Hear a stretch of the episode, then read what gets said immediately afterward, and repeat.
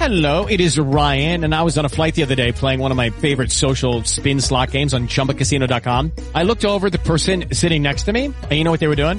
They were also playing Chumba Casino. Coincidence? I think not. Everybody's loving having fun with it. Chumba Casino is home to hundreds of casino-style games that you can play for free anytime, anywhere, even at 30,000 feet. So sign up now at ChumbaCasino.com to claim your free welcome bonus. That's ChumbaCasino.com and live the Chumba life. No purchase necessary. VGW. Void were prohibited by law. See terms and conditions. 18 plus. This is Chris Gordy on Sports 1280 New Orleans.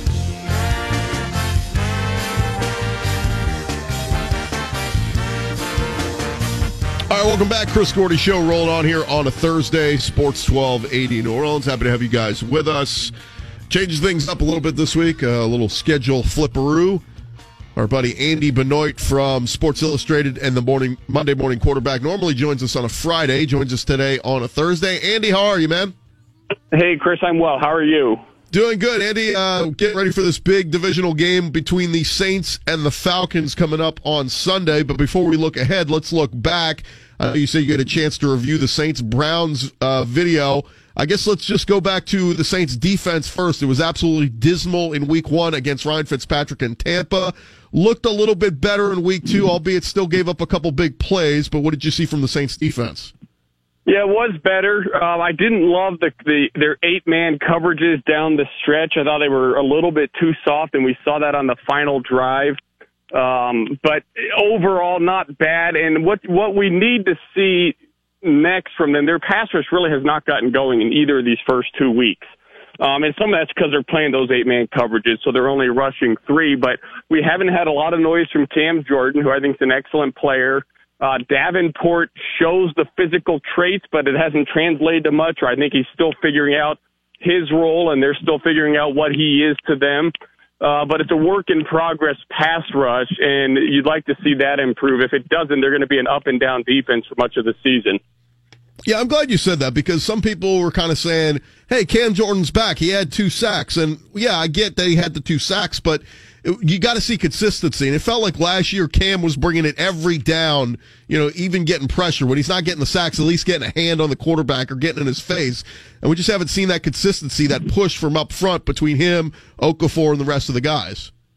Yeah, and in, in fairness to Jordan too, he he probably gets double teams and protection slides, and sometimes he gets both where they slide the protection and double team him.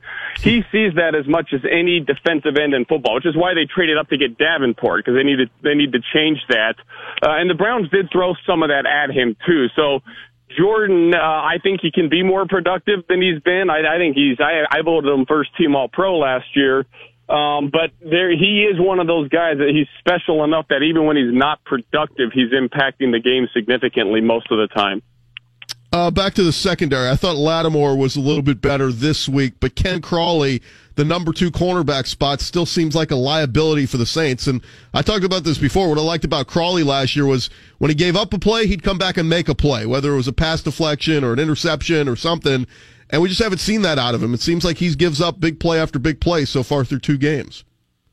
I think Crawl is a better intermediate and underneath cover guy than a downfield cover guy, and I think offenses know that now. He tends to panic when the ball is in the air vertically. And he doesn't need, he's a very good cover corner and, and he's often in position and his technique is great until about the last 15% of the play. And then it breaks down and you see him either give up the play or he gets flagged or whatever happens with him. I think he can be better than that. And when you when you see the plays that don't unfold slowly, the quicker hitting plays, slant routes, for example, uh, he's very good. That physicality and that aggressiveness works in favor of him. So uh, if I can see this, offenses can see this, and that's how they go after Ken Crawley. Look, uh, offensively, I thought the Browns did a pretty good job on defense, and we talked about it. This is a much improved defense by by Cleveland. I think a little bit underrated. They're not getting the the, the love that they should. Uh, with Ogunjobi up front, getting some pressure. He had a couple sacks. Myles Garrett, uh, but they disrupted. Drew Brees got back there, but to be honest, I mean, look, they didn't, the Saints didn't score their normal uh, bevy of points that they normally do, but they did leave points out there. I mean, the Ben Watson t- was a clear touchdown, and then uh, well, I think it was the deep ball to Ted Ginn. Drew Brees left two touchdowns out there. Yeah, they moved up and down the field okay. Um, you'd like to see their O line. You know, they're so good in Week One against Tampa, and then I watched that Bucks Eagles show, and the Bucks really don't have a great pass rush. So maybe we need to pump the brakes a little bit on that Saints line. But I think with those tackles they had with Armstead and Ramczyk there, and then that interior, uh, when especially when Andrus Peat is healthy, that's as good of a front five as you can get, which means you can get all five eligible receivers out in routes for Drew Brees, which is what they aim to do often. Uh, they're going to be a very dangerous offense this season just because they've got the quarterback and they can protect him with only five guys. Talking with Andy Benoit from Sports Illustrated, the Monday morning quarterback. Uh, a few more on, on last week.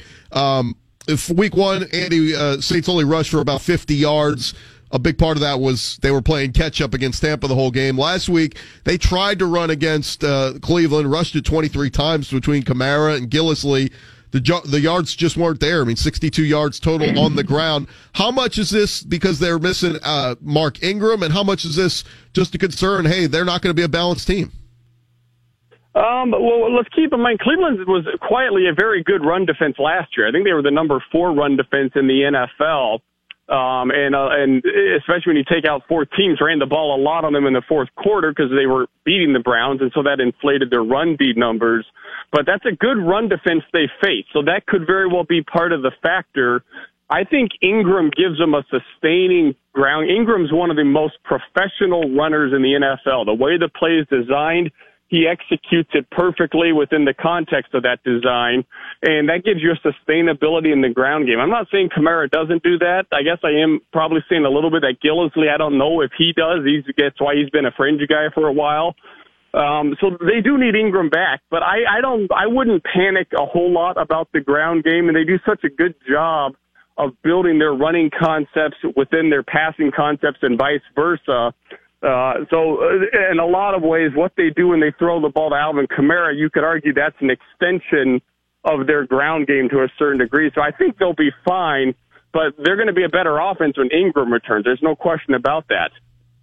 Let's look ahead to this week, uh, Andy. The, obviously, look, the Falcons have been the walking wounded through two weeks, losing Deion Jones, their star linebacker who's played phenomenally against the Saints uh, in in past games. Keanu Neal, we know, is out. Andy Levitre uh, went out the other day. Um, how much does this help the Saints in the Falcons losing some key guys, including sounds like Devonta Freeman may not go again. They'll have to rely on Tevin Coleman. Yeah, and that's not a huge downgrade. They can live with that. Ingram and Kamara are probably the best one-two punch in the league, unless you think it's Coleman and Freeman, and that's a, you can go either or on that. Um, so Coleman can fill in just fine, just like that Kamara theoretically can kill, can fill in fine for Ingram. What you need to see, what like what the Falcons, where they get really dangerous, is when they start designing stuff that dictates what you do defensively. So, for example, they, last week they did a few snaps in three tight end personnel against the Panthers and they knew that, and that's an unusual personnel package. And so when you do that, you know the defense, they haven't practiced for that a whole lot because they don't see it a whole lot. So what you do see from them on film is usually what you're going to get from them the next game. They become predictable. Atlanta can be very good at doing that kind of thing. That's when they really get in a flow and a rhythm is when they're using their personnel packages – to dictate their play designs rather than just lining up in three receiver sets and trying to out execute people, which is when you get a little bit of the inconsistent side of the Falcons. So I would, if I'm a Falcons fan, I'm hoping to see our backup tight ends in the game. I'm hoping to see some four receiver sets, which they also did against Carolina. These unique personnel packages that can take a Saints defense that's typically typically very uh, Byzantine, a lot of different concepts, a lot of disguises. You can render that defense theoretically. You can probably render it to be a little bit predictable, and I think that's a great way for Atlanta to play.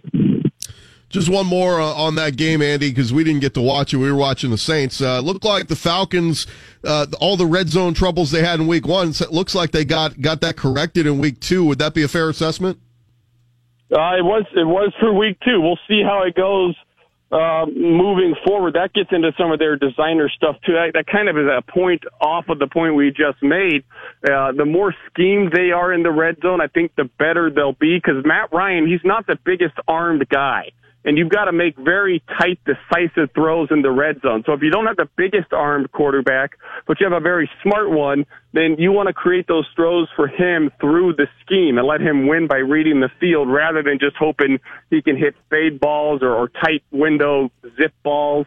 Uh, so the, the more scheme they are, I think the better they are in the red zone. Last one for you, Andy. I mentioned Keanu Neal out, Deion Jones out. Is there a weakness in there that Drew Brees should be looking at to exploit in that secondary? Well, just that you'll have Duke Riley at linebacker and then probably Damontae Kazee at safety, uh, who got thrown out of the game against Carolina last week, but uh, it looks like he's good to go for this week. Um, you know, those are backup guys up the middle of the defense. Now, they're both very fast, so they still work within the context of the scheme. It's a speed-driven scheme that they run in Atlanta, but anytime you take a fast guy who hasn't been out there a whole lot, I'm sure you're going to want to give him some deceptive stuff, some play actions to read, some misdirection. Brees is the best there's ever been at manipulating interior zone defenders with his body mechanics, nudging his shoulders, rolling his shoulders, moving his eyes. So they're going to go after those guys, uh, and they're going to make their speed work against them, I would imagine. He is Andy Benoit, NFL analyst for Sports Illustrated and the Monday Morning Quarterback. Andy, thanks for the time, man, as always. All right. Thanks, Chris. Thanks a lot. Of course, give Andy a follow on Twitter, Andy underscore Benoit. Uh, breaks down film better than anybody and puts it on his Twitter now. He, he puts out little uh, pieces of film that he studies and uh, does it with the Saints. He does it with all the teams in the NFL. And so, um, and, and, a really good writer as well. So Andy Benoit, really uh, lucky to have him coming on with us every week right here on Sports 1280. We'll take a quick, take a quick break when we come back. We're going to head out to Atlanta, go into enemy territory talk with Carl Dukes when we return.